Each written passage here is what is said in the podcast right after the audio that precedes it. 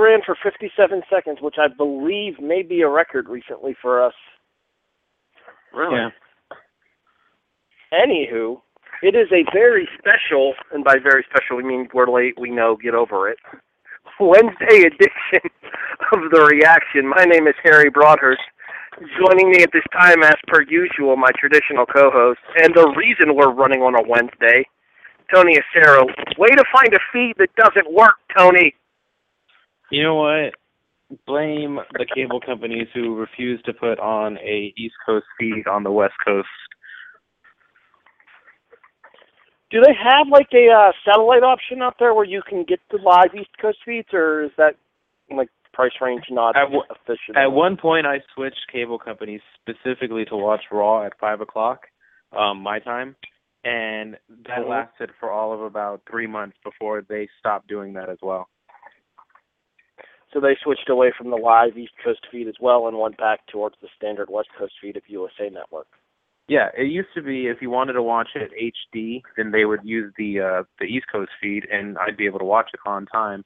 Um and then randomly it just stopped and I called and asked them and they said that they don't do it anymore or some bullshit. so it's been um it's been a, quite a mission to get the Raw report done on a weekly basis. I mean, the only positive is that whenever I do a John Cena match, I already know 50% of what's going to happen, so I can write it without actually watching. We're off to a phenomenal start here. Fred Tobin would be proud of you, sir. that guy. All right. I'm cool with funny stuff when it's funny and when there's not a whole bunch of spelling errors and grammatically incorrect statements. I think that bothers me more than the lack of humor. Yeah, that's the thing. A couple of them are actually relatively witty. If anybody could spell, that would be super. I believe there was a thread where I corrected four different mistakes in each post that he did after what I corrected him for. Like he said you're a nerd, but he spelled you're incorrectly, so I corrected him and then later he said you're dumb, but he spelled you're incorrectly again. Don't call anybody dumb and then spell it wrong. You're off to a phenomenal start to this show here, Tony. You know that. So, how was your weekend Um, it was alright. and your week so far? Given the fact that we're already like three weeks. Monday was Given the fact Monday was horrible. Um, like I said, the I just I couldn't find anything that worked. Um, I believe Justin Watry's against speed, so you know I I really really want him to know that I was struggling to find one. It might make him feel better. Um, and uh, it's not so much that I'm gonna piss off Larry or four and one or whatever. It's more so the readers that you know are there on a weekly basis, and um, me being unable to just I don't like to half-ass anything except for this radio show. So, um,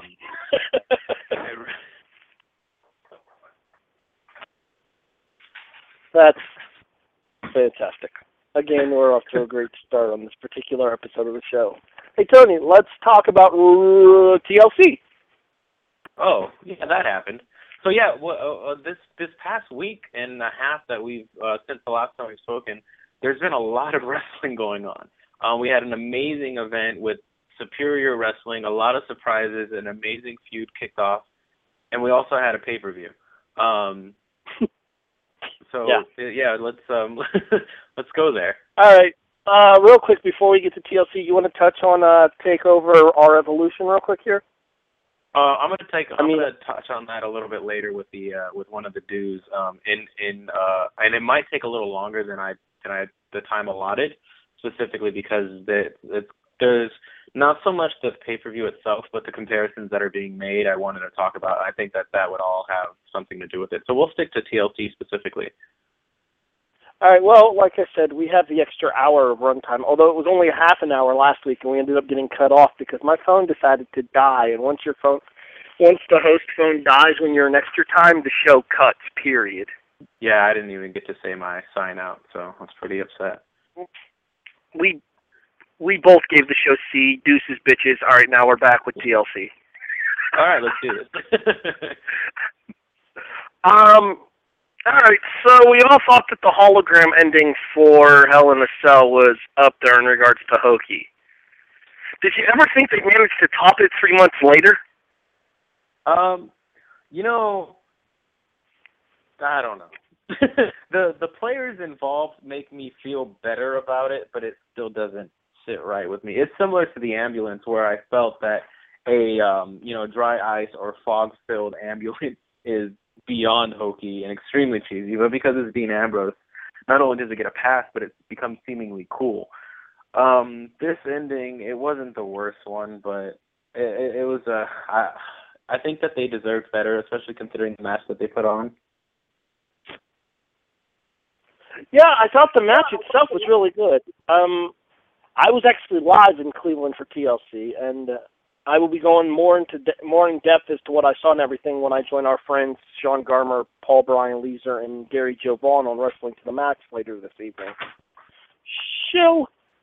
But anyways, and they definitely had the crowd eating out of the palm of their hands, but you could tell a collective, what the fuck was that on that finish?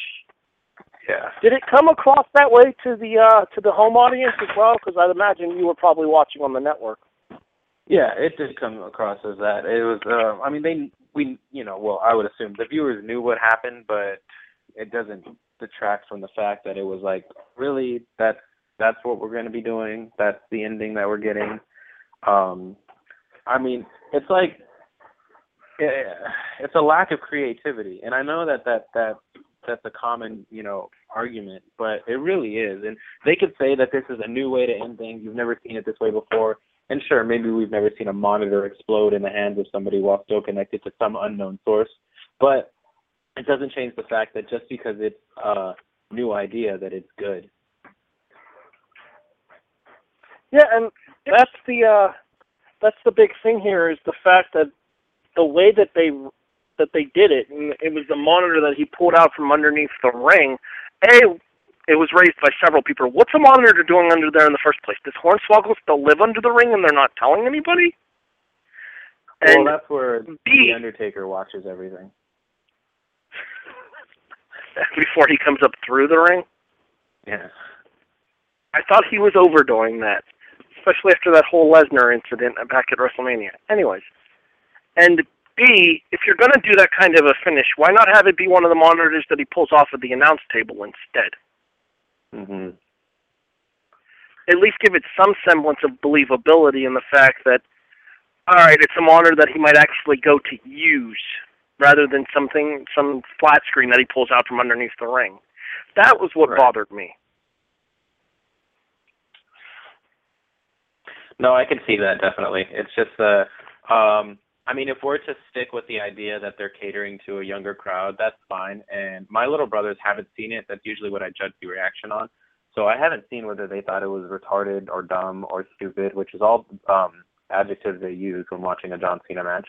Um, so I don't really know for sure how the uh, that I mean that litmus test. I don't know yet, but from my perspective, it was just too many like why did he do this and not this or why did he do that and not that? And if you're questioning a storyline more than accepting it then something's wrong. All right other things to touch on from tlc real quick here. Uh your thoughts on the ladder match? Awesome. Amazing way to start the show and also a horrible way to start the show because everything failed in comparison. Um um that was it was just it was awesome and you know it almost felt like Dolph Ziggler had arrived, which is sad only because he's been there for a long time. Um, so there's no real arrival to be made. Um, but no, it was it was every bit as as great as I wanted it to be, while at the same time giving us a um, not a new way to see a ladder match, but a new players. I mean, can we just take a second to accept that Harper is amazing? This dude is huge. He's like ten foot two and like nine hundred pounds, and he's flipping and flying and he, he's just I mean he's one of those things he's one of those people that do it so fluidly that it makes it look natural so you almost aren't surprised. But when you take a look back when you when you step when you take a step back and you look at the match and you look at what he's done since he started you really have to be amazed at how amazing he is well, the big thing for me too was that suicide dive where he completely ate ladder and then landed on the damn thing. Yeah, that was ballsy. Um, um, there was a lot a, of that was a little. Oh, Yeah. But I'll accept it.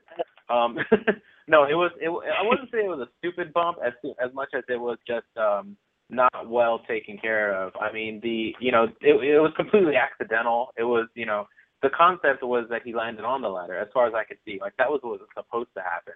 What wasn't supposed to happen was his arm hooking into it. So it was just a matter of shit happens, and if you're in this business, then you are well aware that shit happens. But we have to applaud him not just for doing it, but for standing up afterwards and still being relatively okay. Yeah, the fact that he was able to continue that because it legitimately looked like he had broken his arm on that.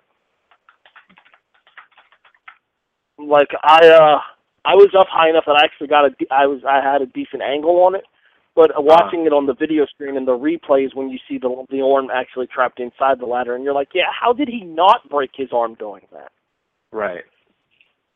Um, the other match that I really quickly want to touch on from TLC, and it kind of ties into Monday Night Raw as well, is the John Cena Seth Rollins match. And my thing about the John Cena Seth Rollins match is this: is if you're going to let these guys go out there and have what basically amounts to a better match on Monday Night Raw, then why not just get to the point quicker in regards to the interference and the usage of Big Show and Roman Reigns? Why even do the why even do the false finish spot with both of them going to the table?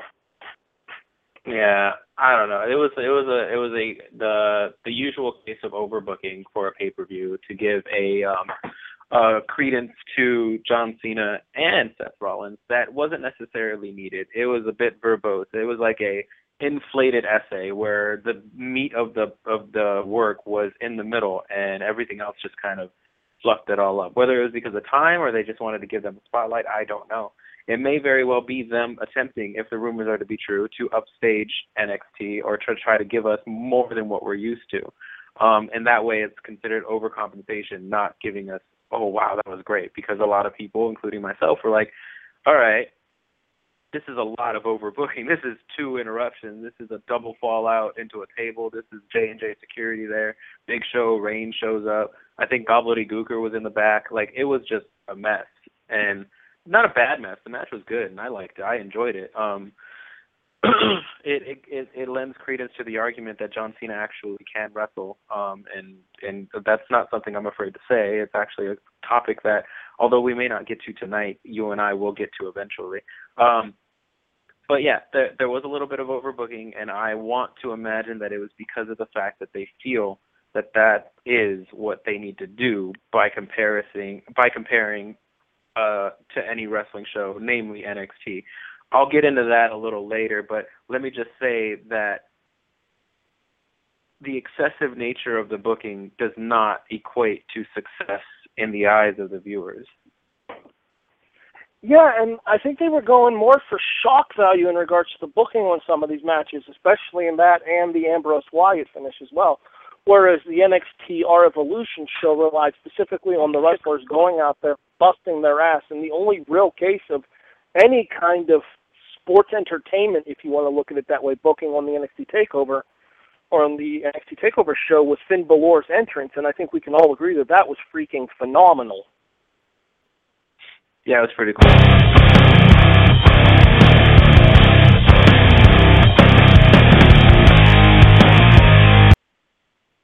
Well, that's an entrance. You cut my music short. I had to. We have a full show. Now I feel all inadequate. I'm not Well- sitting corner later and I'm on play. No, no, no, don't play it now. No, no.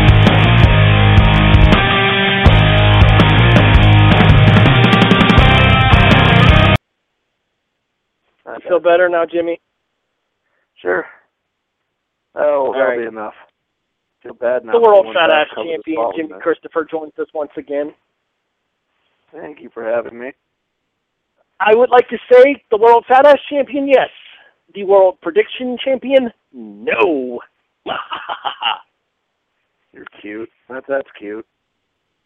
All hail Harry really king. takes he really takes that to heart. I I I tried to tell him months ago that I don't care, but he I just let him have his fun. Give it time. It- it- It's like you and AJ. Just let no, me have this. it is And- not like me and AJ. Nothing is like me and AJ. Get out of here with Uh, that bullshit. We're we're actually just getting ready to get into the meat and potatoes of Raw. We were briefly discussing our thoughts there on the TLC pay per view. Uh, you want to give everybody your thoughts there because you had the same live perspective I did, Jimmy. I did have the same live perspective. Um, I enjoyed the show personally. I mean, I love any live show that I go to just because the sheer, you know, just enjoy it, be able to enjoy it, be able to get out, and you know. But I mean, the show itself was okay. I mean, it wasn't, it didn't blow me away by any means, but it definitely had its high moments where I was just like, you know, very excited, very happy about it, and then there were other moments, and I mean, it's not worth going into detail about. I think we all agree on what was good and what was bad. But I mean, it wasn't a complete disappointment by any means, to in my opinion. Did you actually get a chance to watch uh, NXT's R Evolution on on Thursday? Yeah. Do you think Uh, it's possible I- that they were trying? Uh, forgive me. Do you think it's possible that they were trying to maybe kind of set the tone creatively if they couldn't match up inside of the ring as NXT's R Evolution was? I I don't mean to sound like a cynic or anything, but I don't think they were going to match them one way or another. Nope. That's, Thanks, I Dean. mean, they That's probably not inaccurate. you know, and uh, it's not to bash, you know, the main roster guys. It's just that the NXT guys went out there and they killed it. It's just that they went out there and they put on the best show that they could, and obviously the main roster guys didn't. At the same time, some of them put on the best show that they could, some didn't. Some put on, you know, and, and gimmick matches are always hard to work with. I mean, let's be honest. Gimmick matches, you don't have to do anything, but at the same time, if you don't do enough, it looks stupid. And that's what happened Sunday. Some stuff just looked really stupid. It wasn't enjoyable to watch. And other stuff, you know, it, it blew you out of the water, like the opener. You guys, I know you were just talking about it. The Ziggler Harper match, that match was amazing. On and I don't know where Tony gets his statistics about Luke Harper being ten foot two, nine hundred pounds, but the man is very large. I will admit to that. But the the things he can do is outrageous. They're outrageous. What? It's the Andre the Giant at WrestleMania three theory, I think.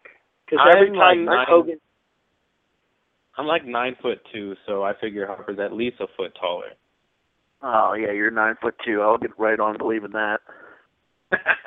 well, every time Hogan tells the Andre story, Andre gets taller and heavier. So I'm guessing it's something along those lines. Yeah, it's like that. All Fish, right, guys. You know, you All right, so we touched briefly here on TLC. As I said, I will be discussing in greater detail with our friends Sean Paul and Gary a little bit later on tonight on Wrestling to the Max. And if you're listening to us from the Yes page on Facebook, the W2M link does go up in the Yes forum. And we also have some breaking news for the Yes page as well that we'll get to during our our commercial break segment where we do our plugs and our and our our quick hits. Oh Jesus, it's going to be one of those days today. I can tell. All right. Anyways, but let's actually get into the meat and potatoes of the show that we're actually here to talk about. And in the process of doing that, time to pop a top. Mm, and I did go out to get some.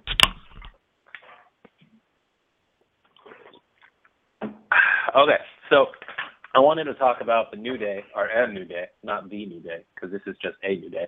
Um, specifically, Kofi on commentary. Um, now, this isn't me saying that this is going to go anywhere, that they're going to be great, or that whatever. You know, I still feel that they should be heel, and there's been some seeds planted with commentary and whatnot that it'll essentially get to that point. But for now, Kofi as a character has been relatively one note, and the only time he showed any intensity was when he was throwing orange paint on a car. Um, so aside from that, we've had a person who isn't really a person as much as a caricature of some possible Jamaican dude um, that doesn't smoke. So we haven't had a lot of personality, especially considering that he's a black man. Okay, and I'm not. This is uh, this isn't as racial as it sounds, but it's very important. Okay, at least to me, specifically coming from where I come from and what I've seen um, in in this particular wrestling is not hip hop related. Wrestling is not um, allusion to music is not allusion to culture. It's not that way. It simply isn't that way as far as urban life and and, and the black community. Kofi on commentary wasn't Cryme Tyme. He wasn't a caricature. He wasn't someone making fun of where he came from. But a lot of the words that he was saying, um, and, and I don't know if you guys know this or not, but a lot of what he was saying was either a um, lingo that is used in 2014, lyrics of a, a song or two songs, um, simply the way that people talk to each other, both in inner city as well as where I come from. So it was extremely comforting to hear him on commentary sounding like a person. And I think that if they allow that to continue, then a new day will be something relatively fresh. Um, I don't think they'll go that far. I don't think we'll ever get um, the the only other person to do this, and this is why I don't think they'll go that far. The only other person to do this type of personality is the Usos and John Cena when he was cutting freestyles or when he was quoting 50 Cent before he would cut a freestyle. Um, and neither one of those seemed legitimate. So having Kofi do it was a little bit of a refresher for me. Um, so yeah, I, I hope that they continue it, basically. I honestly think that this New Day thing is going to be an end to a means here, and especially given the, the rather tepid crowd reactions that they've been getting on episodes of Raw. Now, I don't know if you caught the pre-show for TLC, but the Cleveland the Cleveland crowd, Jesus, the Cleveland crowd was really into the New Day. They were doing the shout along with them. They were clapping behind them, getting along into that that one-two clap that Xavier Woods was doing at ringside, which is something unique to the New Day as well. It's just that it's not translating well to the rest of the television audiences, and I and I know it's coming across on TV as if the fans could not give a crap less about these guys as baby faces. Mm. Jimmy, your thoughts? Yeah, it was really weird because being in the Cleveland uh, the uh, I wanted to call it the Gund Arena there, the Quicken Loans Arena. Man, am I old or is that just like a, a normal thing? It's But, uh, the gun to me. Yeah, I still call Progressive Field to Jake too, but that's besides the point. Um, the crowd in Cleveland for TLC was very behind the New Day, from what I could tell. Even for a pre-show match, even with people still filing in, they were very behind them. They were very excited about what they were doing. They, you know, were doing the clapping, they were doing the chanting, they were doing the New Day. You know, they were really into it. I watched them on the Raw Monday night. It's just like we're dogging them in Detroit. It's how can how can you be like that in one city and completely against the next? Such an extreme fashion, in- my opinion. I guess I just thought it was way overkill. that They were just dogging them the entire time. They weren't giving them a chance. They weren't really trying to get into the match uh, at all, and I was just so confused and dumbfounded by it. It was weird. Do you think it has anything to do with the fact that uh maybe Detroit is a more urban market and they kind of see through the uh they're kind of seeing through the the relative corniness of the gimmick? I don't know what I it think- could be to to be honest. I think it has something to do with it. I mean, you know, it's it's very even walking right now. This conversation is walking a fine line between you know racial stereotyping and actually just accepting the fact that it's wrestling. Um, which, if we had a larger audience, they would probably tell us not to touch this. But realistically speaking, Detroit is an area where um, there the, the the culture itself, you know, is is a different outlook on three black men wearing bright blue. Um, and and and they didn't get to hear the commentary. They simply see what is presented to them. A new day as a gimmick isn't complete. You have no idea what you're supposed to take from these guys. Are they church fanatics? Are they gospel people? Are they just using that as a farce? Are they just three black men wearing wearing light blue? What are they? And I think that's their biggest issue is that they don't know what to latch on to, so they simply don't latch on. I just I don't understand like like uh Jimmy was saying there in regards to uh in regards to the Cleveland reaction compared to the Detroit reaction. And I think that has a lot to do with like the different mindsets of the different fan bases of those particular cities. And in regards to your theory, the only time that I've ever seen wrestling marketed towards that kind of a market, Tony, was the Urban Wrestling Federation, and that only lasted like a couple of months before that went off the air. Yeah, it should have went off the air. I'm not saying it wasn't garbage because it was, but but yeah, I get what you're saying. I'm actually watching the main event of Raw right now, um, and and I just saw Brock German suplex Cena, and I can't help but smile. But anyways, um, you're just now getting to the main event of Raw. yes, Eat, sleep, suplex, repeat. God, I love Paul Heyman so much. yeah, he's about to shake Seth Rollins' hand. Oh, that's you can hear him screaming it if you turn the volume up after they leave the cage. You can hear him screaming, "Eat, sleep, suplex, repeat." And I'm just, I was dying when I first heard him say it. Yeah, but and you know the worst part about that all is, is, is as loud as Heyman's voice is, it's still not as squeaky as Brock's. no, it's not. That's weird. Sounds like one of like the uh, uh, like Chip and Dale chipmunks when he screams. there was one I'm other serious, thing that I that's did want to weird. Since there's no other place in the show for it right now, I just want to kind of touch on this right here. Uh, Heyman's line about putting the Jew in jujitsu had me rolling. Heyman is golden on the mic. I mean, I think we all knew that, you know, years and years ago. But the man is absolutely golden on the mic. He just says the the stuff that makes you either really excited, really happy, but he always gets a good reaction out of you. And he just knows how to work people. Yeah, the stuff that bugs me about Heyman is the stuff that's supposed to bug me about Heyman. Um, it's like he's doing it on purpose. He repeats verbatim the same thing to start a promo every time on purpose. Yeah, and that's another thing too is the fact that Heyman has the art form of getting heat from the crowd the way that he's supposed to, down to an art exactly how it should be. There are very few people that we can say that about nowadays, especially in mainstream wrestling. I think Heyman's right at the very top of that list. Oh yeah, without a doubt. There's not even a close second. I would say Lana's probably the closest to Heyman right now on that roster. oh But like I said, not even a close second. All right, fair enough. All right, you guys ready to do some plugs and some quick hits here? Sure, why not? All right. The reaction, even this special Wednesday edition, is a presentation of Powerhouse Radio.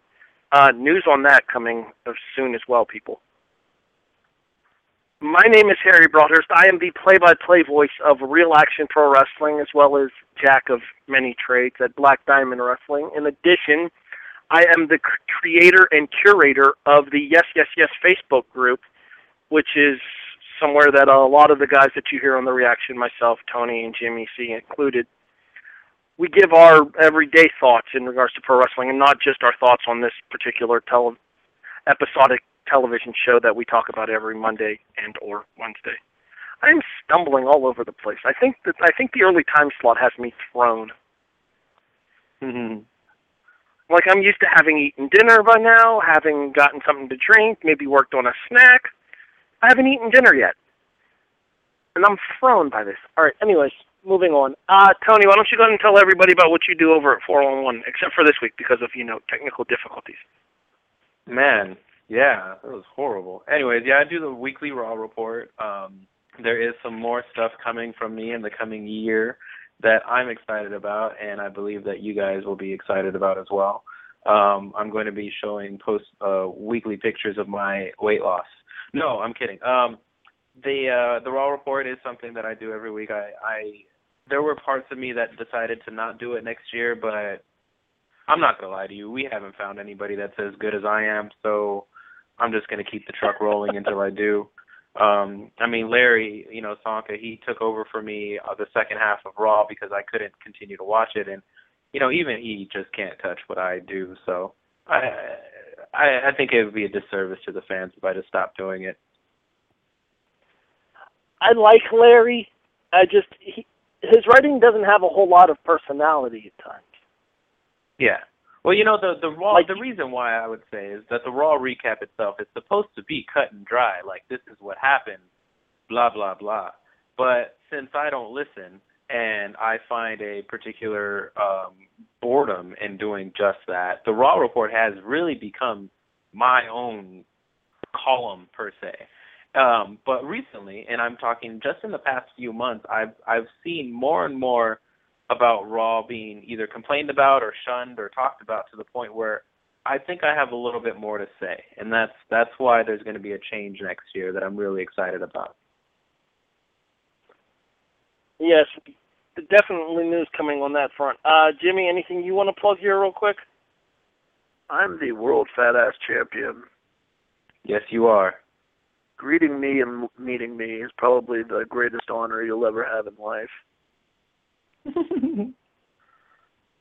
Yeah, I'm done. We're all ha- Moving on. we're all ha- way too much fun with this. All right. Um, I'm actually looking through the raw report right now to see if there's anything specifically we need to touch on for quick hits here, and I see a couple of things, so we'll get to them in a second. But the one thing I do want to plug before we get into quick hits here is so Jimmy, Greg DeMarco, who I understand you're a Greg DeMarco guy, Tony. I am a Greg DeMarco guy. How do I become a Greg Tony- Marco guy? I'm not at liberty to say. Oh, I think it's it's it's I- a cool little party that I'm not invited to. That's fine. I'll just have my own party. I think you might have to talk to Greg about that rather than Tony. Tony's just the president of the fan club. Greg's the guy in charge. Oh, he's a front man. Tony, yeah, Tony is his Mizdow. Oh, geez, that's just what Greg needs is a stunt man running around. Greg had a radio show first. Tony got one after him. Oh, Greg had to good call him one four. Greg had to call him one four one one. Tony piggybacked. There's a recurring theme here, Acero. yeah, there is. Greg and I All right, did a but show the one thing- together. Um, I think it was like people. a year a, a year ago, and um, it started off with him really helping, and then he just started pointing fingers, and I was the one doing it, and I saw what was happening, and I took it. All right, uh, real quick though, as I mentioned, Greg, Tony, Jimmy, and I are all part of the Yes Group on Facebook, and coming either, I would imagine, probably next week once we get everything finalized, guys, will be the first annual Yesies, our year-end awards show, where we uh, we open the vote up to everybody, both listeners of the reaction and anybody on the page itself that maybe doesn't listen. If you're not, you should. Although if they're not listening, they're not going to hear this anyway. So what's the point? Regardless, it'll be our chance to correct the injustices of the Slammies a couple weeks ago. Because God help us, there was some stupid fucking Slammy winners last week. Language. Yeah, well, you know. Believe me. I don't correct. disagree with you. So, anywho, we will have the uh, the first ever Yesies coming towards you guys probably beginning of next week. We'll probably take a break for Christmas Day because obviously most people aren't going to be around on Christmas Day anyway. So, but we do hope to have the Yesies coming to you sometime within the next seven days. All right, you guys ready to get into some quick hits? sure. Yeah. All right, let me find the soundbite. There it is. Bang, bang, bang, bang, bang. Try and stop it. Bang, bang. Here I come. Bang. Bang. All right, so actually I had something written down for quick hits, and then I realized I'm kind of covering that in the hits, so I'm going to go ahead and skip over it. Um, Bellas versus Alicia and Natalya. Natalya the new number one contender? If so, thoughts? Um, well, I guess I don't really care about anything now that AJ doesn't have the title. No, realistically, um, I I feel that I, I've said it before. I've I've talked about it in the past that the Divas title is essentially a one-note belt that has become simply AJ, and that's it. And I believe that as much as I love the girl, that is more of a detriment to the title than anything else. So having someone new involved um, is welcomed completely. Uh, the issue that I have, of course, is that it, it still includes the Bellas. Um, I don't know where they're going with it. I don't think they know where they're going with it. But this title really needs, no matter where it goes from now until like a month or so, it is not going to touch the the heights that AJ brought it to. It's it's like she was the queen of the mountain, but there was no one even trying to meet her at her level. The Bellas are a completely different beast. They're not wrestlers; they're entertainers. Natalya is a wrestler with an entertainment facade. I think that if they bring her to that forefront, then we're going to get something new that we may be able to latch onto. AJ doesn't need the title. There's a lot of signs of her eventually leaving. Um, it would be best if she even like tried to do something legitimate with Paige without the belt even being involved. But that doesn't look like it's going to happen. Um, as far as Natty being the number one contender, if that is the case, then I'll welcome it. If it isn't, then we're still at a standstill as far as Divas title goes. Jimmy?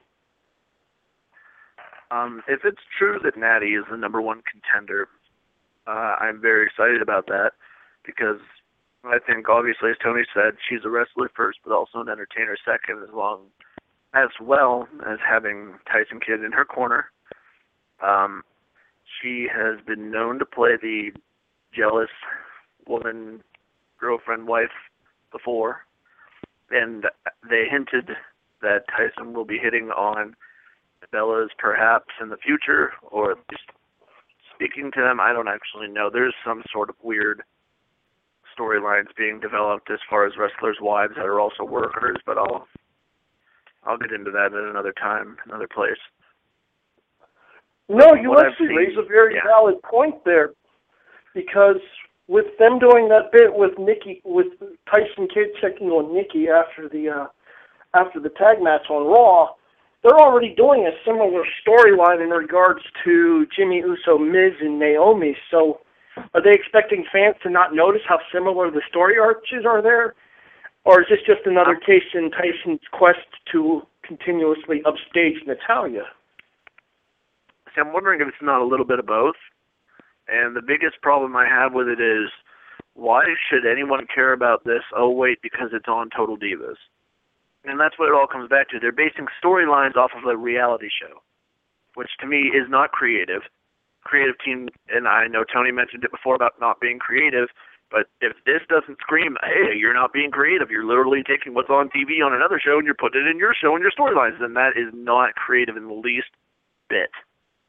And like And I said, it- Tony already touched on it, but this screams it. Go ahead, Tony. Get yeah, him. it's it's the it's the questioning of whether you're trying to sell your wrestling product or trying to sell your reality TV show product.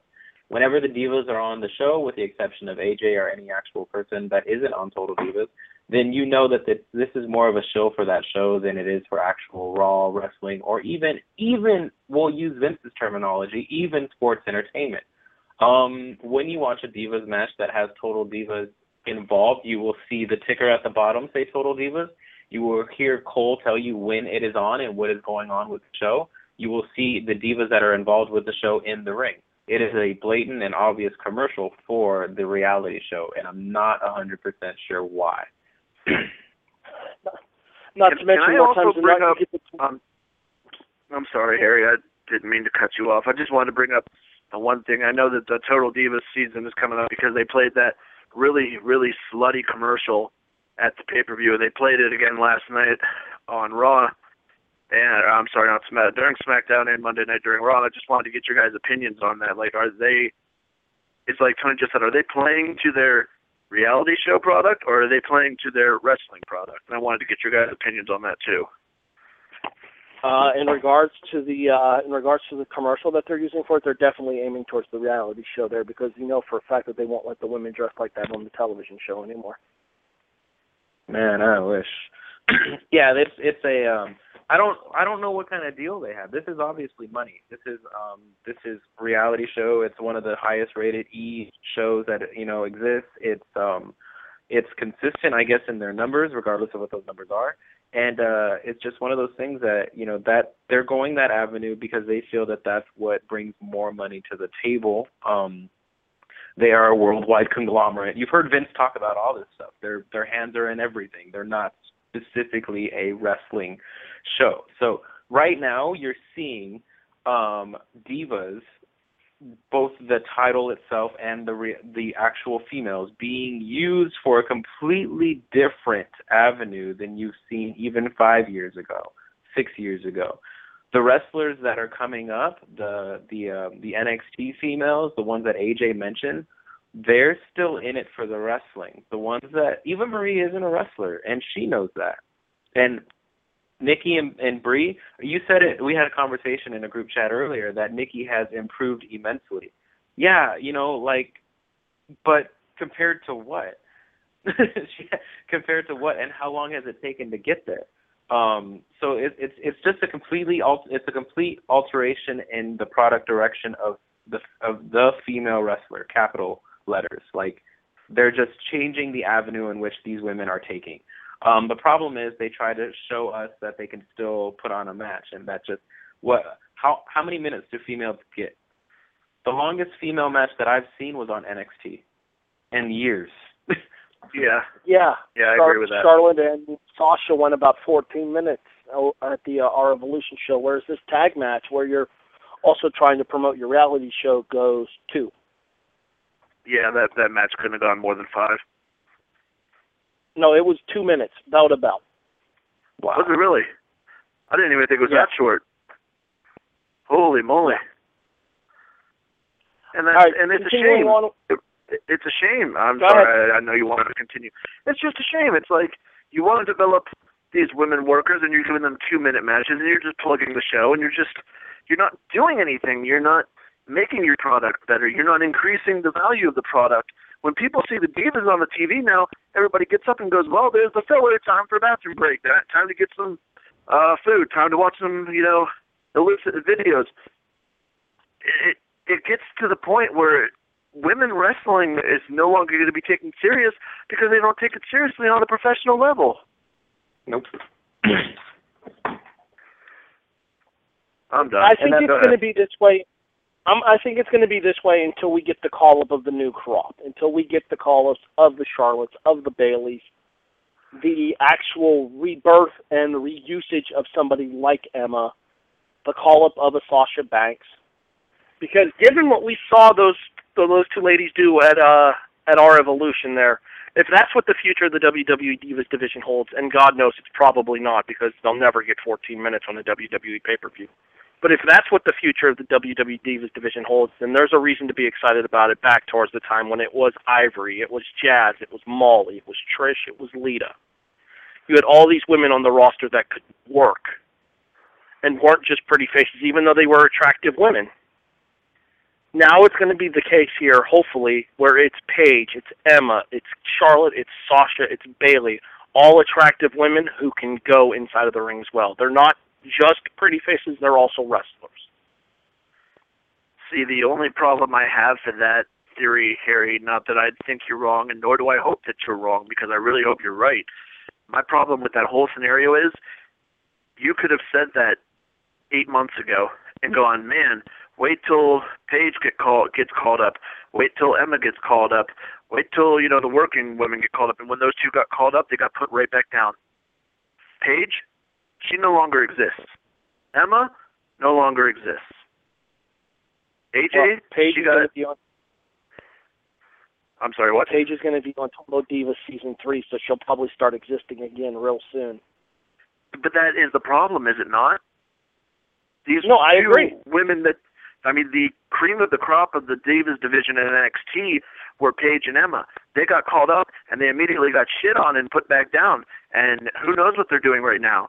But yet they're they're still going to put the Bellas out there who can't work out of a wet paper bag. They can't work. Uh, they're still going to throw out, uh, uh, you know, insert random person here. They're going to put a. I mean, Naomi is increased is probably the best athlete in the women's division, bar none. Uh, yeah, sorry, Tony, not putting AJ up there. No offense Oh, to her, uh, she's probably second or third. I don't know what you said. I just blanked out when you said sorry, Tony. AJ. That's all right. We'll we'll have that argument another time. Uh, shall we move on with quick hits? Yeah, Sure. poor Divas Uh, division. Move on. Yeah, bef- before we uh, before we move on to the next quick here, we just spent more time on the Divas division than they did on Raw on Monday. Anyways, Ah, Uh, the highlight reel with Chris Jericho and his guest Rusev. Uh, I'm not touching specifically on the interaction between Jericho and Rusev because I know Tony wanted to do that here, but I'm going to touch on the man that came and made the approximate save for Jericho here in regards to Ryback. Do we have any interest in a Ryback Rusev feud? Um, I'm interested to see who they decide to put on top because these are both people that have been built to be monsters, undefeated, unbeatable, and favorites um, just in general. I mean, favorites as far as uh, well, you know, uh, Rusev is a favorite, even if he's a heel. He's the heel that you're like, yes, he's he's he's he's the heel that you want. um, and um, Ryback is slowly growing into um, favor of the fans once again. So I'm interested to see who they decide is the more important person. That's really all that my interest lies in. To answer your question about who they'll put put on top, I guess Lana would like to be on top in that situation. However, Mhm. right. um, yeah, I, I I don't believe in having decorum. Come back, bad news, Barrett. We miss you. Uh, the Ryback Rusev, I don't really have too much interest in it, to be honest. Um, I think Ryback is improving, but then you know having to deal with a very, very subpar chairs match with Kane at TLC, and then just not even having any interaction on Monday, getting punked out on Tuesday. I just nah, I'm not interested in it. The storytelling is there so far, so maybe they'll work my interest into it. But right now, I'm just kind of meh. I'm really Ladies and gentlemen, can I have some decorum, please? God, I miss him so much, guys. There's my pick to win the Rumble right now. He's gonna come back and surprise us all. Oh, brother. All right. Anyways, um, in regards to Ryback and Rusev, I gotta say I'm actually kind of excited to see where they go with this one because these are two bigger guys who, when given the proper time to tell a story, actually have put on some relatively decent matches for men their size. I don't think anybody saw Rusev coming. Well, maybe not. No, I'm not going to make that joke. Stop. Moving on. No. I don't think anybody saw Rusev. I don't believe anybody saw Rusev developing into the talent that he has so far. He's been putting on meaningful match after meaningful match, even if they've been kind of squashy, like the match with Swagger was at the TLC event. They've still been meaningful in that they have the crowd's reaction behind them. And Ryback is a guy that, now that they've gotten him away from this comedy tag jobber gimmick that he was doing with Curtis Axel, who, God help him, everything he touches turns to shit. Which is weird because So everything I'm his hoping- father touched turned to gold. Yeah, he's like he's like the anti-Hennig. Anyway, He really is. How can you be a Hennig but be an anti-Hennig? That guy, we got to figure something out for him. it, it could be worse. He still could be trying to promote the genesis of McGillicutty. That was for you, oh. Tony. Bad, bad. But anyways, in regards to Ryback and Rusev, these are two of the best built guys on the roster right now, and I don't mean that in terms of their physical stature, although both men are very well put together in terms of their gym regimens and their conduct inside of the ring. But I mean in the way that they've been booked, in that Ryback's I think only dropped one fall since his return, and Rusev has yet to be pinned or submitted inside of a ring. So these are two of the most protected guys on the roster. So it'll be curious to see where they go from here and what happens in regards to who they decide to have come out of this feud looking better, and even if they decide to do any kind of a clean, any kind of a clean involvement in regards to the finish on this feud at all. Because I wouldn't be surprised to see them go to go the route of not having a clean ending to this feud at all whatsoever. Hmm. All right, let's move on here. Uh, another match that didn't get a whole lot of time, but I want to talk about it due to the ringside crew for it. Uh, Adam Rose and Kane. It was very nice to see Jimmy Jacobs on Raw. One of the most underrated talents in the business.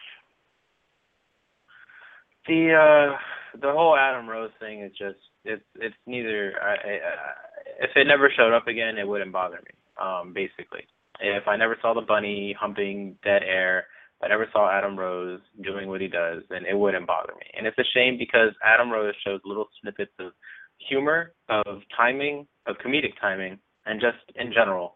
Like when he when Kane was in the bag, he's like, "Oh look, it's Kane." That's hilarious. but but that's that's all he has, and then and then he just falters back, and nothing happens. Um, so I I don't I don't really care either way. As far as the commentary team, I think the less said about them, the better, because I don't want to start a long rant on what is supposed to be a quick hit. oh no, we can get into the commentaries ineptness at a later time. Um, Jimmy, did I miss your thoughts? I got disconnected for a second. Did you give anything in regards to Rose and Kane? No, I don't. Once again, Kane is one of those guys that I've had a ton of respect for over the years, but I think it's about time that he should step aside and become a teacher of the younger generation because this guy has a ton of information to give. He's been in the business 20 years. Listen to the man. He's like slowing down um, with every um, match that he has. You know, he yeah. I'm beginning to think that we're seeing the twilight here, honestly. And there's talk that he wants to get involved in politics too, so I don't really know how much longer he's actually going to be around the WWE either. Um, I will say that I think this was Greg DeMarco's favorite match on the on this episode of Monday Night Raw. Did you happen to check out who three of the uh, the Rosebud girls were there, Tony? Oh yeah, I did. I saw them all, and I I let them know that I'm very proud of them. Scarlett Bordeaux, um, Heidi Lovelace, and Taeler Hendrix, all DeMarquettes. Yes, they are. Were part of part of Adam Rose's entourage for this particular episode of Monday Night Raw, and as well again on Super SmackDown when they had the rematch and Rose got obliterated again, and the Bunny took yet another tombstone. Is this the end of the Bunny? The end of the Bunny, I would say, not yet. I just have a feeling they're going to try to either run that into the ground and take it to Mania, or, I mean, if they do, I think he'll be an entrant in the Rumble, and I think someone will take off the head and it'll reveal who it is, and it'll start a storyline from there. Oh God, I really hope they don't do Kane versus the Bunny at WrestleMania. I don't think that they would do that to Kane. I really, really think they have more respect for him than that. You would hope so.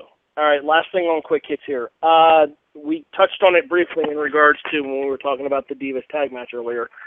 Uh, the singles match between Miz and Jimmy Uso. All right, stunt double awesomeness aside here. What are your guys' thoughts on the fact that they're actually giving a more condescending and kind of douchey character role for Miz here? As well as they're actually acknowledging the relationship between Jimmy and Naomi beyond the Total Divas show and actually using it to help get Naomi a more important factor into the show itself.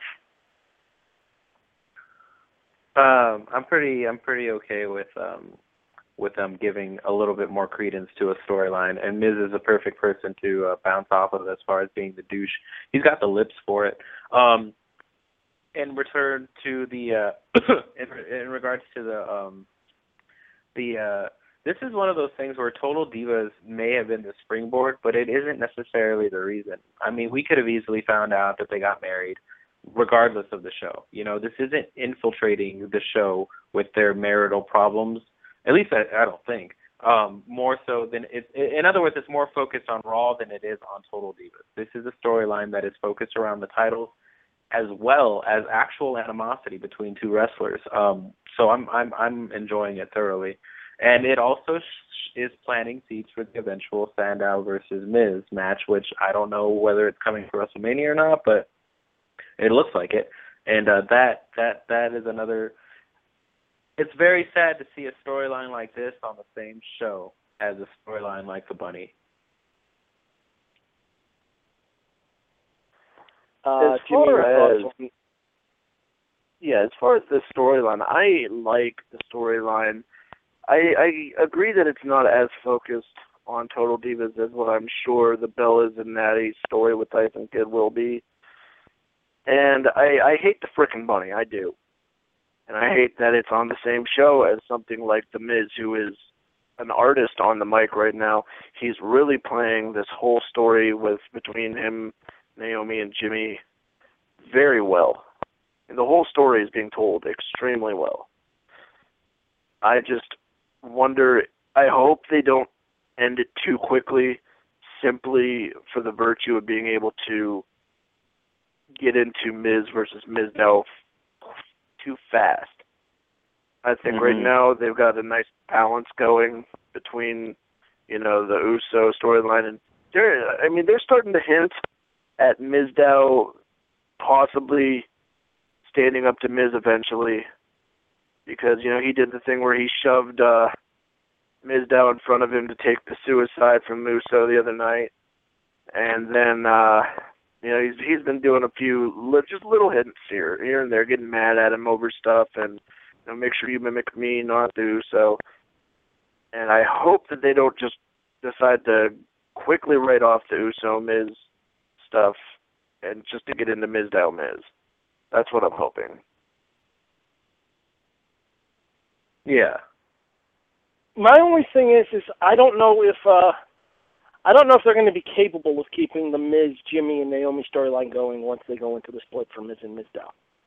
Because I don't think that they've shown anything recently that says that they have the chops to keep this kind of a thing going.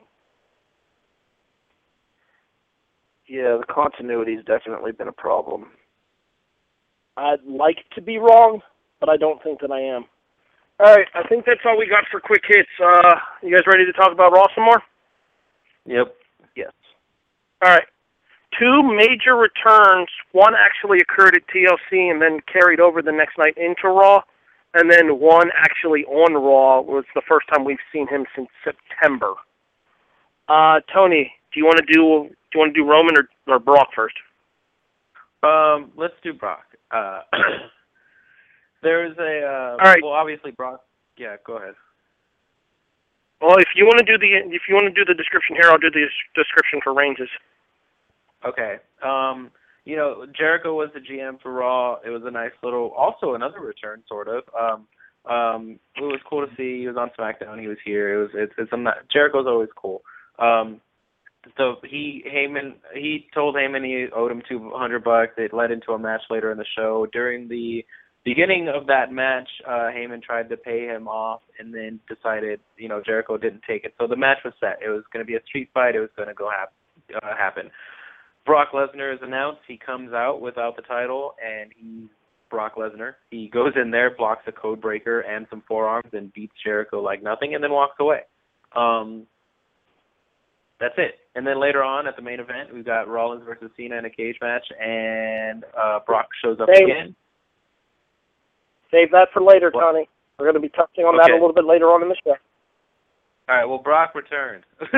um, I I I don't want this to be a negative on oh Brock never shows up blah blah blah. I'm still I'm still okay with him not being there. Um, I I can see the negatives about it. I can also see that you know how how it's a bit hypocritical that Bryan could have been gone too and blah blah blah. But there's a lot more to that that I I something I'll probably end up talking about in writing rather than on the radio. But if we're to highlight his return here, a lot the biggest complaint people had was that he wasn't wearing his title, that it was more disrespect, that it was this, that, and whatever. I want to be a little bit more positive and say that Brock's the only dude that could do this, like that could show up, fuck up Chris Jericho, and walk out, and just be like, "Yeah, I'm here. Yeah, it's been a couple of months. I don't care. I'm gonna do what I'm doing because he's about to hurt Heyman, which is the only person that Brock Lesnar protects." and then just leave. yeah, the main thing here is, and I saw this written on uh, the John Report. Uh, John Canton, who writes for his own personal website as well as NoDQ.com, which is kind of a similar site to follow on. But I, I read John's reports on occasion as well, and especially since yours was unavailable this week, Tony. And one of the things that that John said was that Brock has an aura about him that nobody else on the roster has, even when he's not around as often as he probably should be. And you had that exact aura in that segment right there with Chris Jericho there. That Lesnar came in and took a well-known name like Jericho and basically made Jericho his bitch.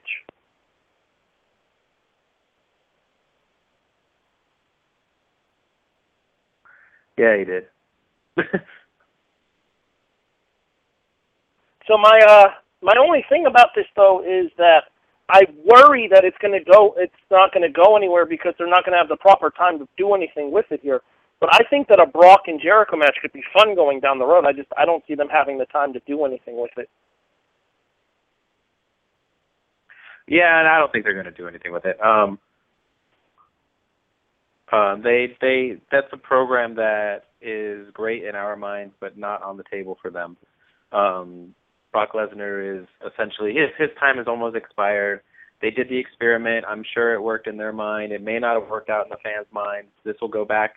Um, WWE will go back to the status quo uh, without Brock pretty soon, and um, what they do then is is their biggest problem. But I don't. I guess we'll see when we get there. Jimmy, your thoughts on Brock Jericho and in general the return of Brock Lesnar? I mean, I kind of foresaw it happening myself. I was sitting there watching Raw. I, I knew that nothing was going to happen to Heyman. I mean, I said to myself at the beginning of the show, I don't think anything's going to happen to Heyman. Fandango, I was saying Fandango was going to make the save all night. Uh, and it turned out that Brock was actually there after someone named Harry told me that he probably wasn't there, so I just changed my thought pattern. I get one like wrong and I, I never hear. I get one wrong and I never hear the end of it. Yeah, the moment the match was made is the moment that I knew Brock was there. Speaking of the match being made, can someone please explain to me the purpose of the WWE app when it pertains to picking one of three matches that are all virtually the same thing? Yeah, I've I've had the same thought. All right. Well, I'm this, going to and this take is you not to the Greg- first time. This is not the first time that they've done those in this three. In this particular match, I'm going to take you to Greg DeMarco's thought process here. The GM for tonight was Chris Jericho, or for Monday was Chris Jericho. Theoretically speaking, the GM makes the uh, match selections for the app, and Jericho wanted Heyman to get his ass beat. So why wouldn't Jericho select three different match types that, while all basically the same, ensured that Heyman would get what was coming to him if Jericho didn't know that Lesnar was in the building. okay. I mean, I get that, and that's fine. That's my line of thinking in regards to it, anyways. I mean, that's how that's how Greg explained it to me, and it made sense to me. No, it does. It makes enough sense at first until I go, oh wait, there's this big cage hanging over them. He could have just used that. You gonna tell me tell me the Paulus is gonna climb his way out of that? Oh, jeez. Or Brock's not going to get in either, too. That would have worked on multiple levels, but no, they didn't think that far ahead. Maybe Right. it's like an unwritten But- rule that they're all allowed to have one cage match on per episode of Raw. Right. No, that's fine. And I understand Greg's thought. And I'm trying to become a Greg DeMarco guy, so I'll just let it go. He's using the hashtag on Facebook too. I am. Uh, all right. What about the? Uh, let's get real quick, briefly into the uh, the second return here, because it's not quite as not quite as time consuming and not nearly as lasting of an impact. And we question where it's going coming out of it too. One. So this is a three part statement here. The other return that we had, and actually it was he, his official return to or towards in-ring competition was the previous night at TLC when he made the save in the aforementioned tables match, and I'm referring, of course, to Roman Reigns. We saw Roman Reigns in an actual physical contact situation on an episode of Monday Night Raw for the first time since the night before he went into the hospital for his hernia, I believe. And that the um, Jimmy mentioned Fun, Fandango, and Fandango came out right after the Jericho Heyman segment, where Lesnar's return happened, and was bragging about how instead of it being Raw is Jericho, it's now Raw was Jericho. And while Fandango was about to expand upon his theory, that's when Roman Reigns' music hit, and Reigns came down, Superman punched Fandango, and then got into it with the Big Show.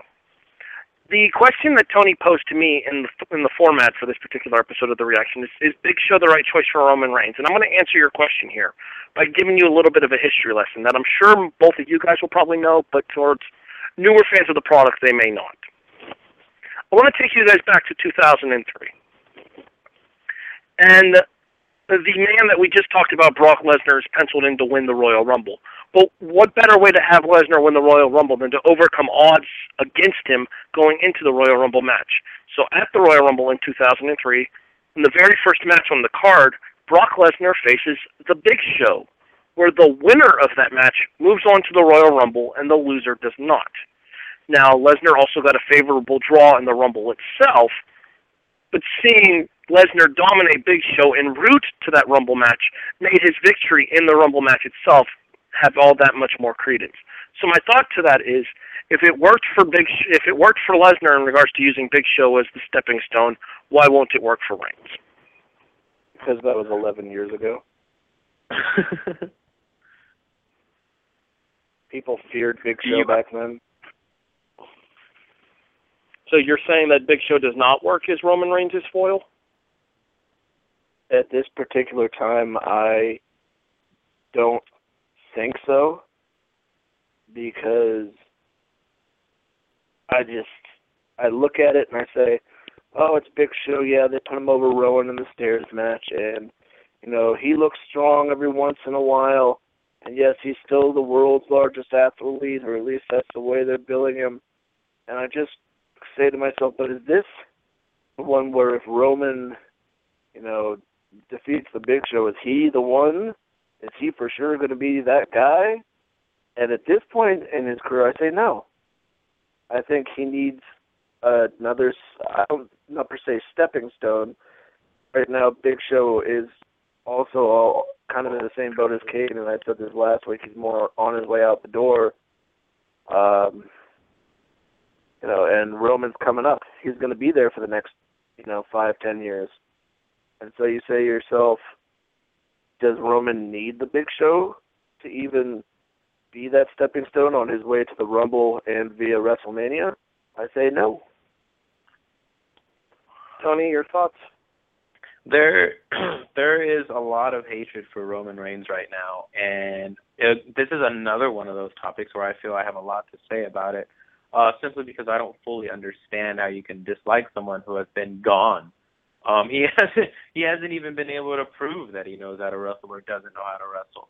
However, if you are at a spot where you're teetering with the fandom, the last person you want to be in the ring with is the Big Show because he's too slow. And fans latch on not to slow, methodical, techni- technical matches. They latch on to oohs and ahs and powerful moves. Now, I I can see how Big Show can work if uh, Reigns is able to spear the dude, knock him out, pick him up. I don't see Reigns being able to pick up Big Show, first of all. Um, and if he does, what move is he going to use? I don't see Reigns using a lot of moves that allow you to pick someone up. So Big Show is that type of person where if you want to impress the fandom, then you use him by incredible strengths, incredible feats, incredible notions of of strength, like Cena being able to give him an AA. It always looks really impressive. Um, what we saw on Raw was Big Show essentially take a Superman punch and brush it off. Um, so what does that mean for Reigns? You know, I get that they're trying to make sure that this match is almost on an even keel, but if you want Reigns to be powerful, you have to squash Big Show. You're not going to squash Big Show because he's the Big Show. So no, for a number of reasons, those ones that I've listed. Also, the fact that I think that it would be a really slow match that would show a lot of Reigns' weaknesses and that would make him look worse than better. Um, I think that Big Show is the incorrect foil, regardless of the history behind it.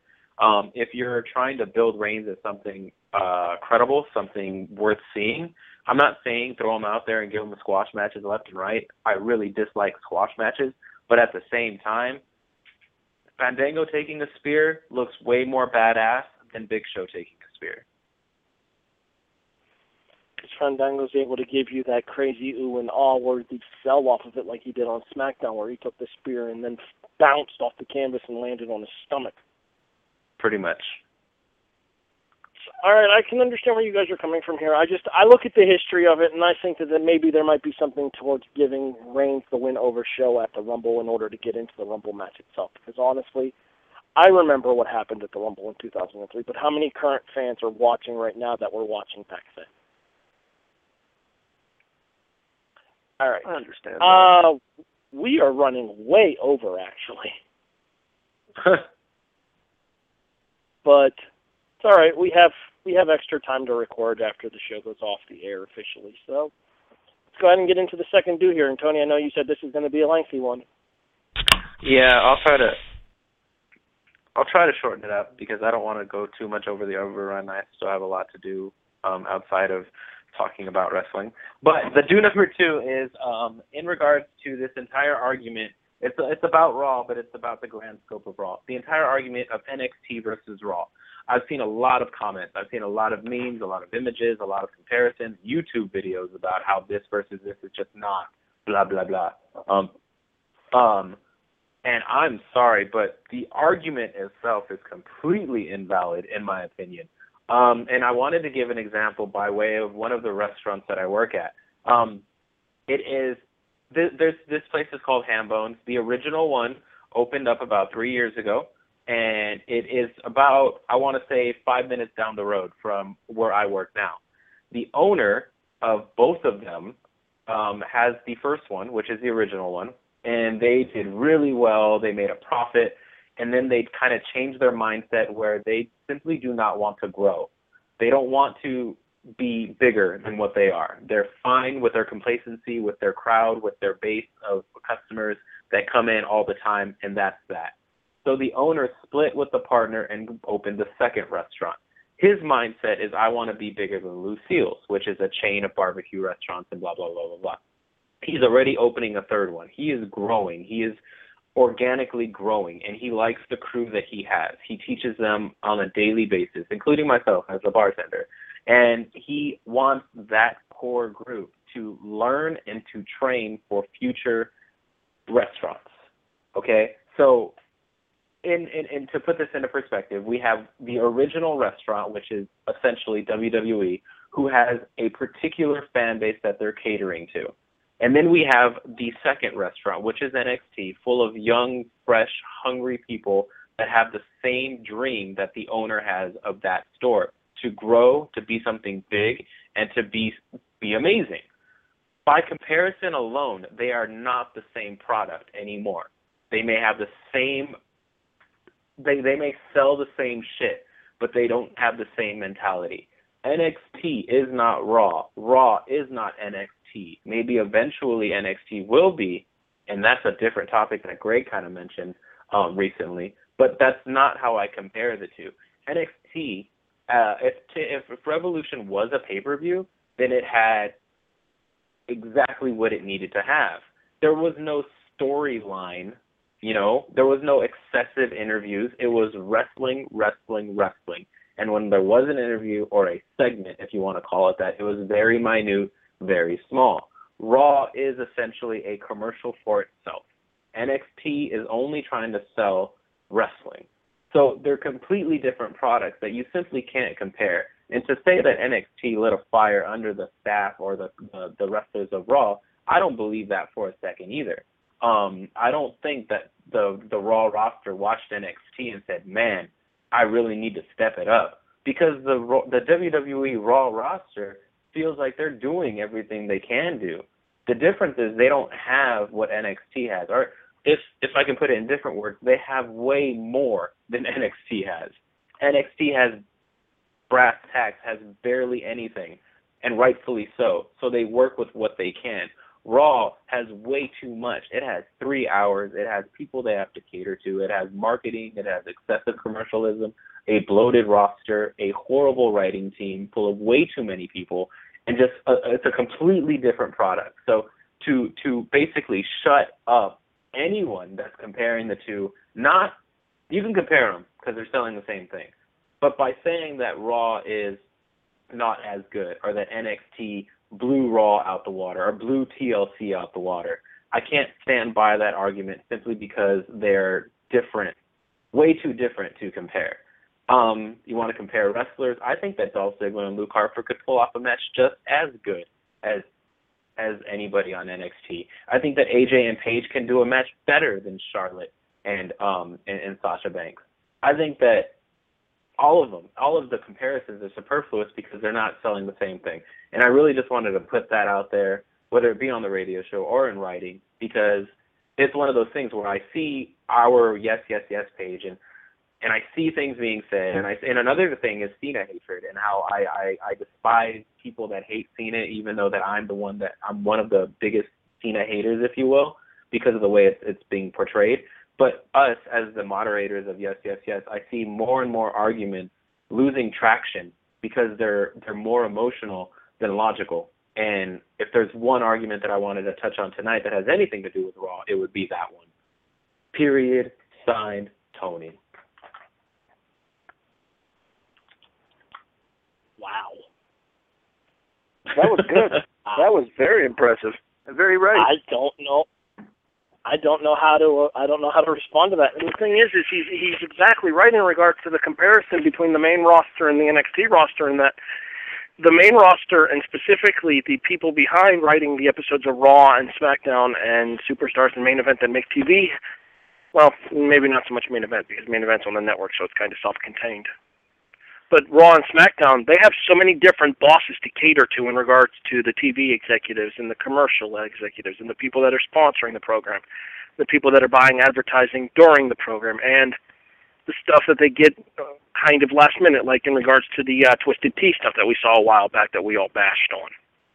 It's just they have to work all this stuff into the course of the show there, whereas as you said, NXT's main goal here, and this is something that was brought up before as well, is NXT is the IWC's darling because of the fact that a lot of the guys that the IWC followed when they were in Ring of Honor, when they were in other independent promotions, PWG, AAW, IWA, Mid South, whatever you want to have, this is their chance to see these guys, and on a on a chance to see them on a on a weekly televised show for less than they would pay for a PWG DVD or for an IWA Mid South DVD or an AAW DVD.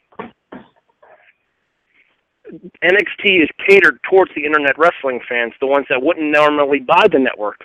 But because they have a product of such high quality, the IWC fans that wouldn't have normally gotten the network in regards to all the old pay-per-views and stuff get it in order to see their favorites.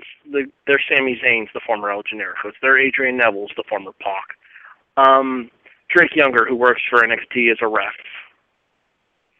uh, Sara Amato, the former Sara Del Rey, who's working as the trainer with the women down there and is responsible for what we saw between Charlotte and Sasha on Thursday night.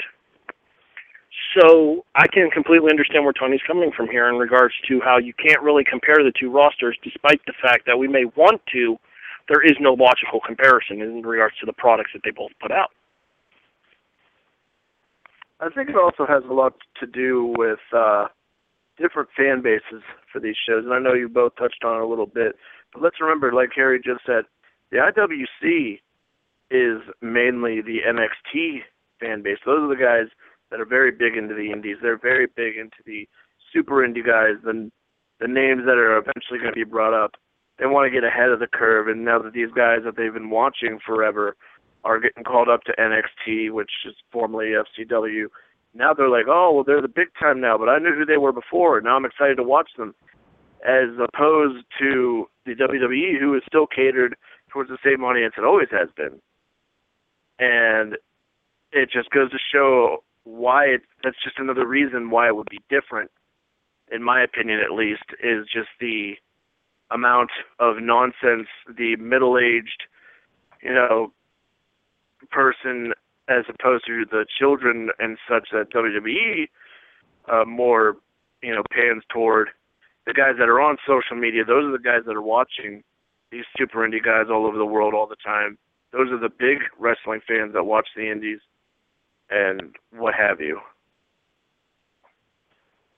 Another thing in regards to this here, though, is you have to question how concerned the WWE is going to be about the declining ratings. And I say this because I go on former 411 guy Scott Keith, who left 411 under, I assume, less than acrimonious terms, but he has his own page, uh, the Blog of Doom, which I frequent because there's several really good writers on there. And one of the things that he talked about was the fact that the rating from this particular Monday Night's Raw had a had a, a viewership of 3.53 million, which is the lowest for a non-holiday episode of Monday Night Raw since 1997.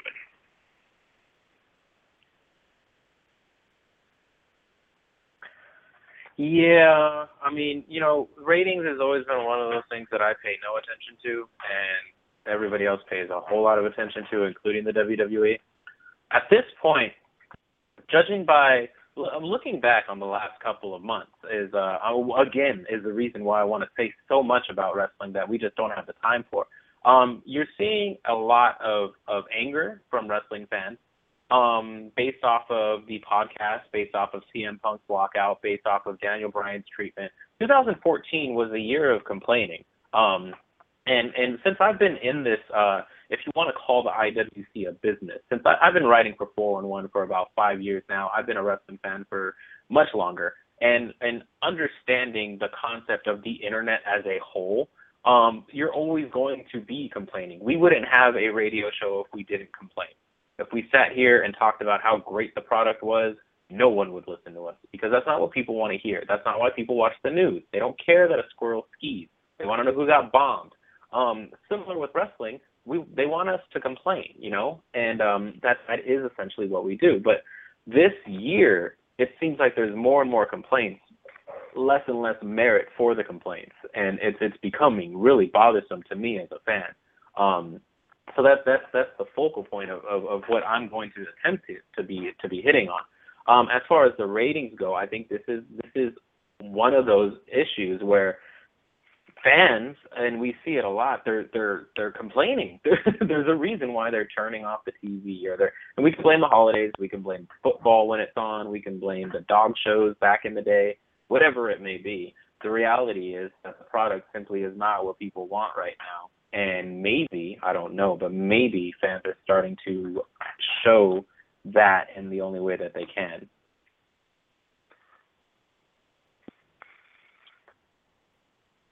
I couldn't have said that any better myself. It's uh, it's kind of a mass tune-out in regards to letting them know that hey, the direction that you're going is not a direction that we like.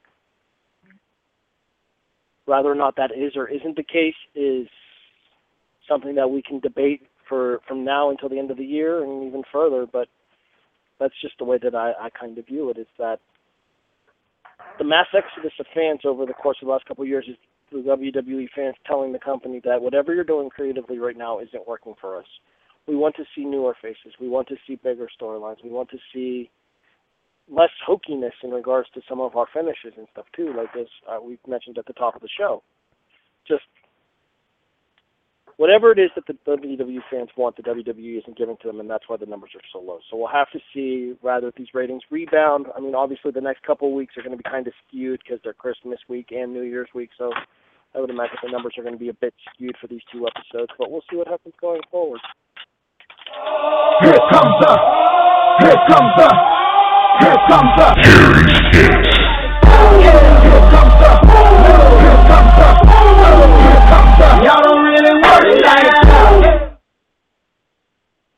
All right, I'm going to make this hit quick because, as I said, we are running way behind here, and I know Tony has plans and stuff that he needs to get done later this afternoon into this evening out there on the West Coast. Um, have they soured on Eric Rowan already?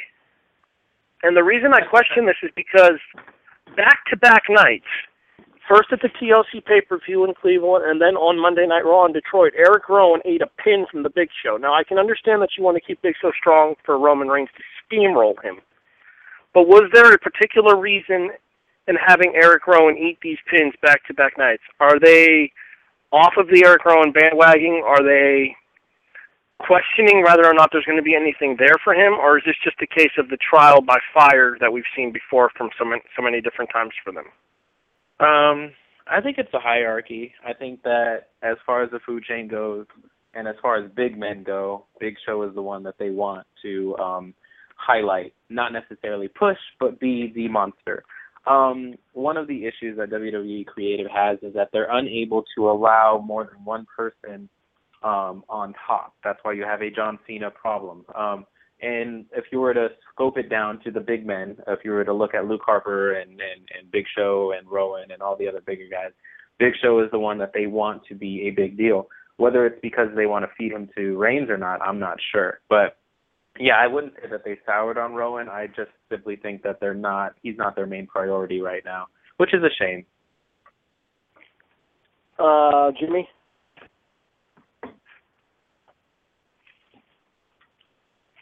Do we still have Jimmy? I don't know. Sounds like we've lost Jimmy. Okay, well, he would probably say that he's the only monster that matters. He is the world badass champion, and he would like it to stay that way. Excuse me? There we go. We we asked you twice for your opinion on this, and you didn't answer. We thought you know we lost Eric Rowan thing. The Eric Rowan thing is a shame. That's all it is. It's one of those things where, you know, they built him up real quick just to knock him back down. I think it's a bullshit move. I think it's the WWE's lack of creativity once again, the use of a old an old man as a monster gimmick for as in Big Show for Roman Reigns or whatever.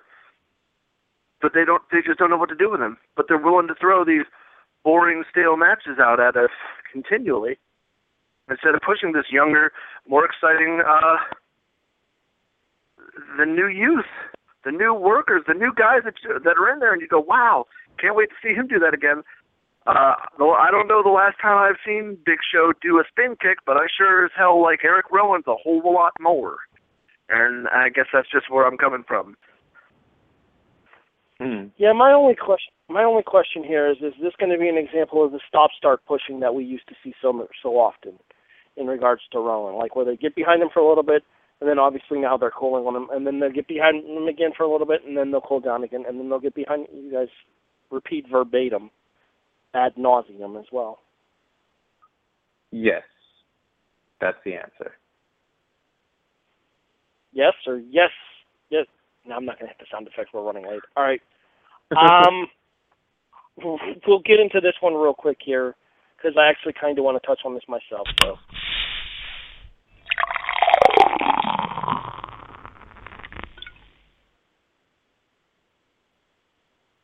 Um, yeah, this is with uh, Jericho and Lana's interaction. The the uh, what I wanted to touch on was the fact that it was more of a question where I remember during the Attitude Era, uh, anything that Jericho said I thought was hilarious.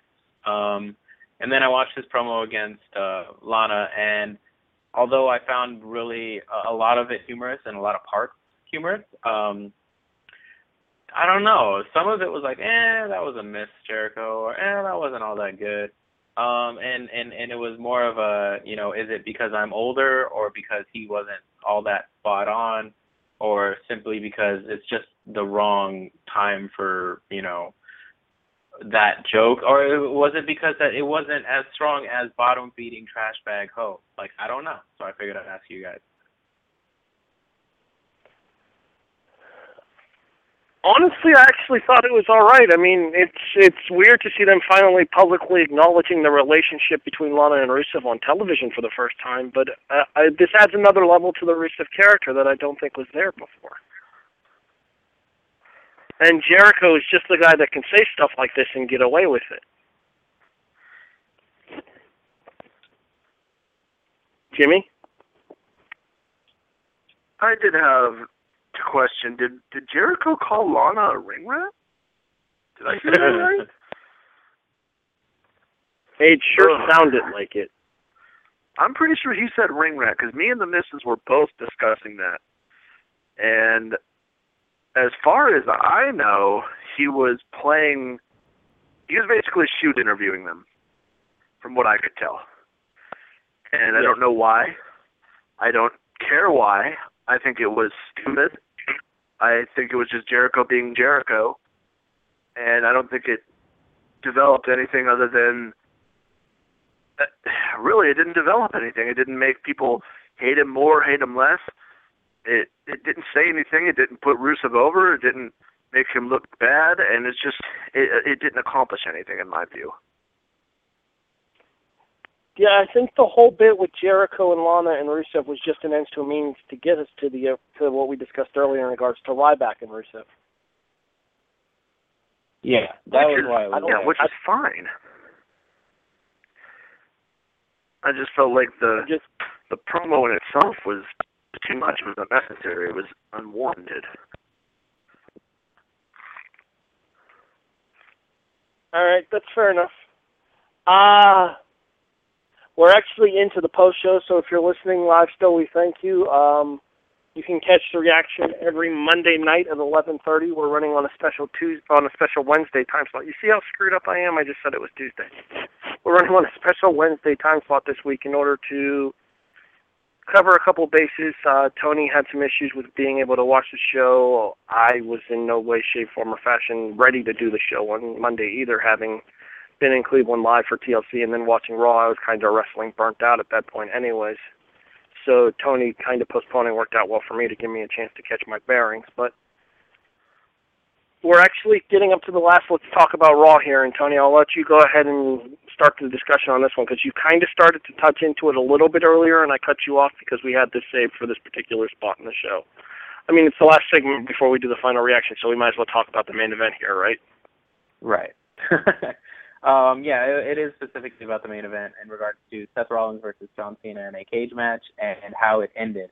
Um, I believe that, well, before I tell you what I believe, uh, essentially what happened was during the end of the match, after numerous interruptions that simply did not help Seth Rollins at all, um, made Cena look like a monster to being able to fight off uh, two and a half men.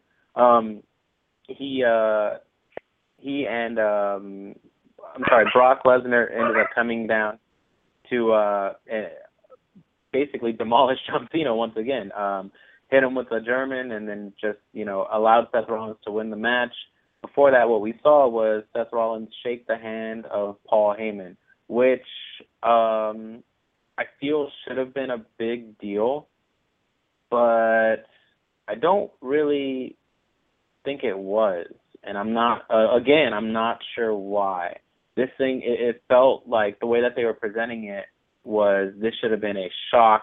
This should have been one of Michael Cole's "Oh my God" moments, and I'm sorry, just "Oh my," um, and it just wasn't.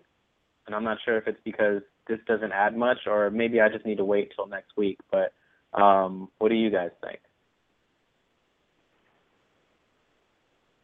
I think it was just Brock sending a message to Cena, and I don't think we're going to see anything further between Heyman and, or yeah, between Heyman and Rollins until the potential interaction goes where Lesnar does leave the company and Rollins goes to cash in Money in the Bank. I think maybe we might see this revisited at that point, but in regards to what happened on Monday Night Raw, it was just an ends to a means for Cena to lay, or for Lesnar to lay out Cena in order to set the table for their match at the Royal Rumble.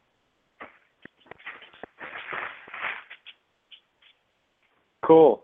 Well, that, well, that and maybe he was trying to curry a little favor with Seth to not try to cash in on Brock again at Rumble like he tried at uh, Night of Champions.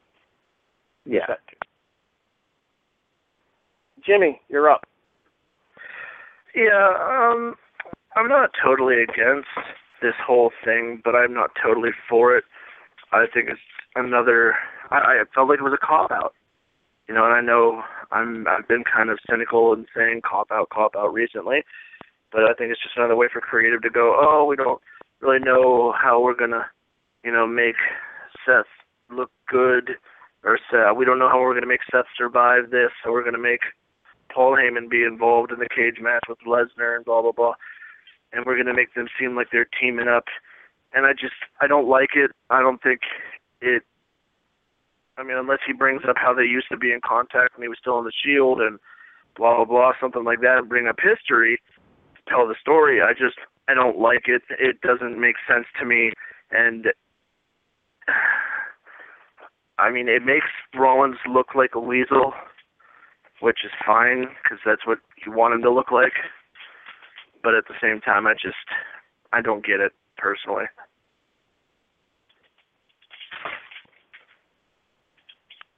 Rollins' weaseliness aside here, do you think it's going to get to the point where once it comes to where Seth actually is involved in these main event matches by himself, no longer with J and J Security, that nobody takes him seriously with all the constant interference involved in his matches? That definitely doesn't help his cause for being taken more seriously in those type of matches. Um, but his his uh, resume is not exactly you know short when it comes to being able to perform in those matches. Uh, yes, he's had J and J security, which I don't see the point of other than to try and make the storyline work more.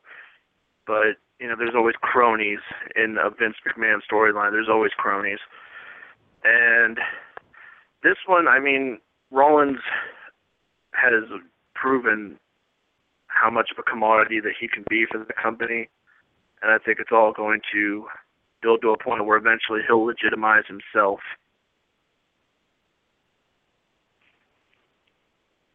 All right, fair enough.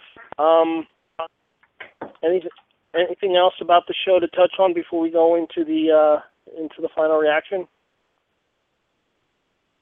Mm, no, I don't think so. Jimmy, you got anything else you want to touch on? I don't think so. All right. Well, in that case, just for you, Tony.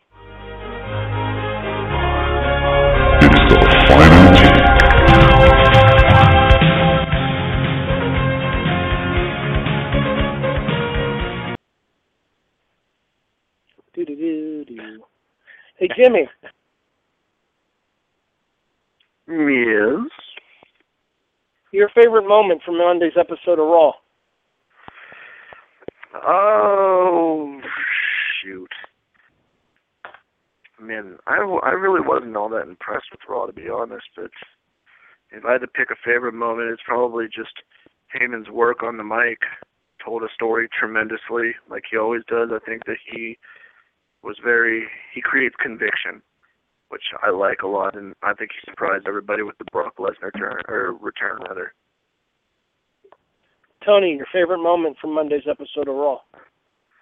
Uh, Lesnar destroying Cena in the cage. It was it was great. And For uh, me, it, it was also, the general. Oh, go ahead. No, that's it. No, it sounded like you had more there. It was just it was just more addition to the fact that um you know the guy beat Cena's ass and it was it was it was it was what it needed to be to make you remember that Brock Lesnar is Brock Lesnar. And I like the fact that the announcers played off the fact that both of the guys were dead meat in being in the cage, laid out, having just done the the attitude adjustment spot off of the top rope too. Yeah. So I, I think that that was one of the few times where the announcers actually sold the situation well. Um, my favorite moment for the for this particular episode of Monday Night Raw was the general return of Chris Jericho. Uh, Jericho's my favorite wrestler. I've never made any bones about this. I will be a Y2J fan until I die. He's the one guy that when I was starting to watching when I was starting to watch wrestling back as a teenager, he was the one guy whose matches I would always seek out and try to find on an episode of on an episode of Nitro back when I first started watching, or on Raw once he moved to the WWF in 1999. And anytime that I get to see him around, I really look forward to seeing him, even if he's not quite the same wrestler that he used to be, and not quite the same, not quite as entertaining as he used to be. It's still nice to see him return back to his roots in the world of professional wrestling, even though he has his foot in so many other different endeavors. Uh, your least favorite part of Monday Night Raw, Jimmy? I'm gonna go with the Diva match. I just I couldn't get into it. It was just a glorified two minute commercial like we talked about earlier, and I just wish to start using that entire division. Um, yeah, I'm part actually of the going to agree with the Divas title match, or no, tag team match, partially because AJ wasn't there, but also because it just, I can see that it there's potential for um, them to refocus their to realign their focus, but I don't think that they're going to be doing it. So My least favorite, my least favorite part of the show was, as I touched on in the hit, and the second night in a row that Eric Rowan took a fall from the Big Show. If you're going to build Rowan up to something special like they tried to do a couple weeks ago with the whole genius IQ and all that kind of stuff there, and then you're just going to bring him back down a couple levels again by having him drop falls on back-to-back nights to the Big Show. Even though, granted, Show's the world's largest athlete, but the only reason they're doing this is in order to build up the Big Show for his, uh, in order to build up Big Show for his impending his impending struggle with Roman Reigns. You're sacrificing the work that you've done so far with Eric Rowan, and I just don't see the point. Um, Jimmy, give me Raw letter grade. I'm sorry. Letter grade for Raw. Uh, C plus. All right. Why? Oh, I just it came off of a pay per view very, very quietly. I mean, you would think after a big pay per view, or any pay per view for that matter, that you would want, if you were continuing storylines, for people to come in fired up and having, you know, terrific matches to follow up such an ordeal. And I felt like a lot of those guys didn't do that. You know, even the opener was not that much fun to watch and it had Ziggler and Harper in it, and I was really looking forward to it. I thought it would be better. It wasn't. Uh, then you got the two-minute commercial Divas match for their show, which is unnecessary, and the cage match was a chance for Lesnar to get his hands on Cena, and it's just it wasn't good for me. Two plus at best. Uh, Tony. Letter grade. and Nobody really knows this, but Tony Basero. the softest lips. And sometimes at night we spoon. Yeah, that was my favorite part. No, um, I give Raw a C plus uh, as well, and uh, for a lot of the same reasons. But also, my grade is a little skewed just because of the way that I watched Raw and what happened Monday night. So, um, but if I were to look at it again, which I, I, tried to today, it just seemed like a C show, and, and there was none of that. We just had a pay per view um, excitement. There was um, there was continuation, there was movement, momentum towards something else, but it was almost like TLC was just another Raw with less talking, and I think that's a bad way to go. So that bled into Raw that I just wasn't. Yeah, it didn't really impress me much. Uh, as far as AJ appearing on Raw, I'm afraid I've got some bad news. You are missed. Aw, Puddin'. I'm giving Raw a C.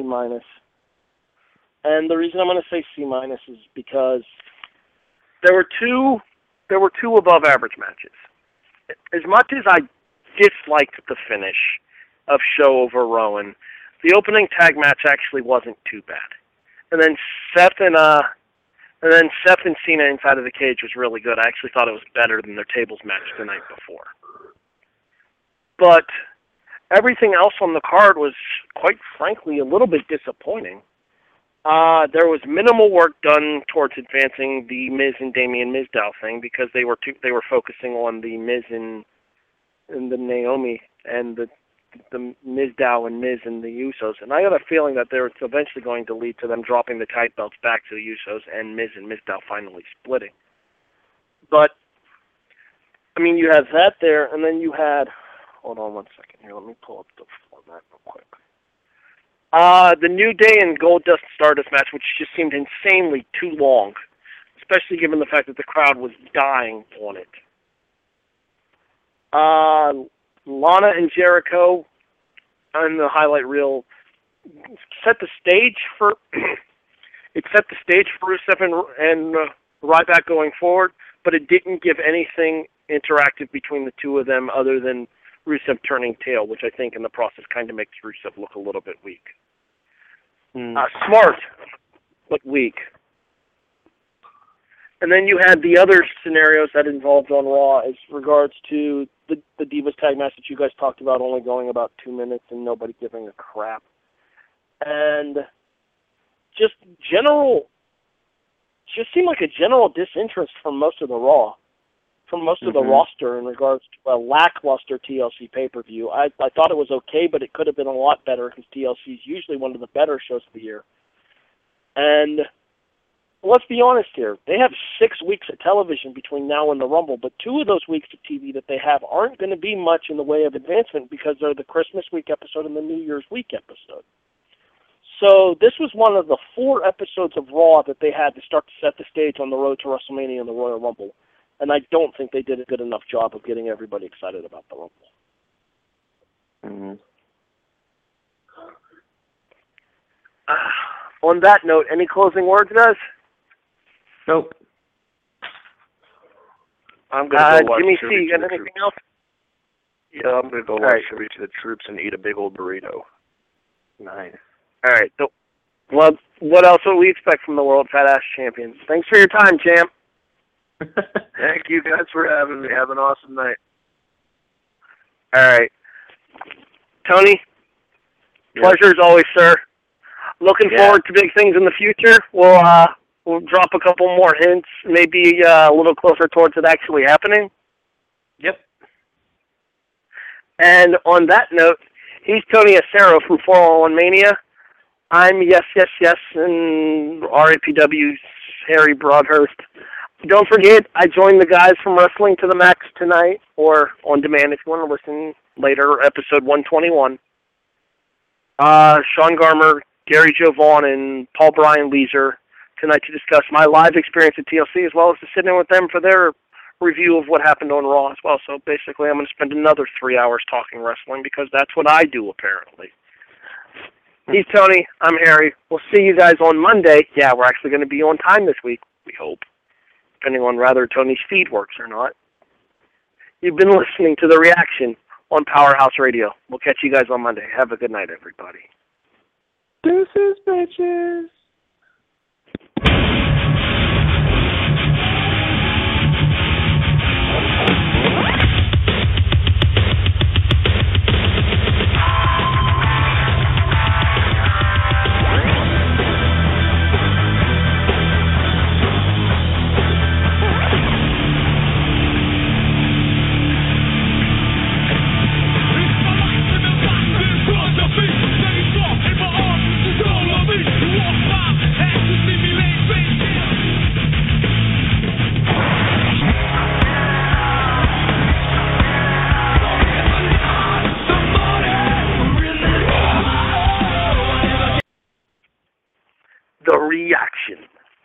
presentation of Powerhouse Radio.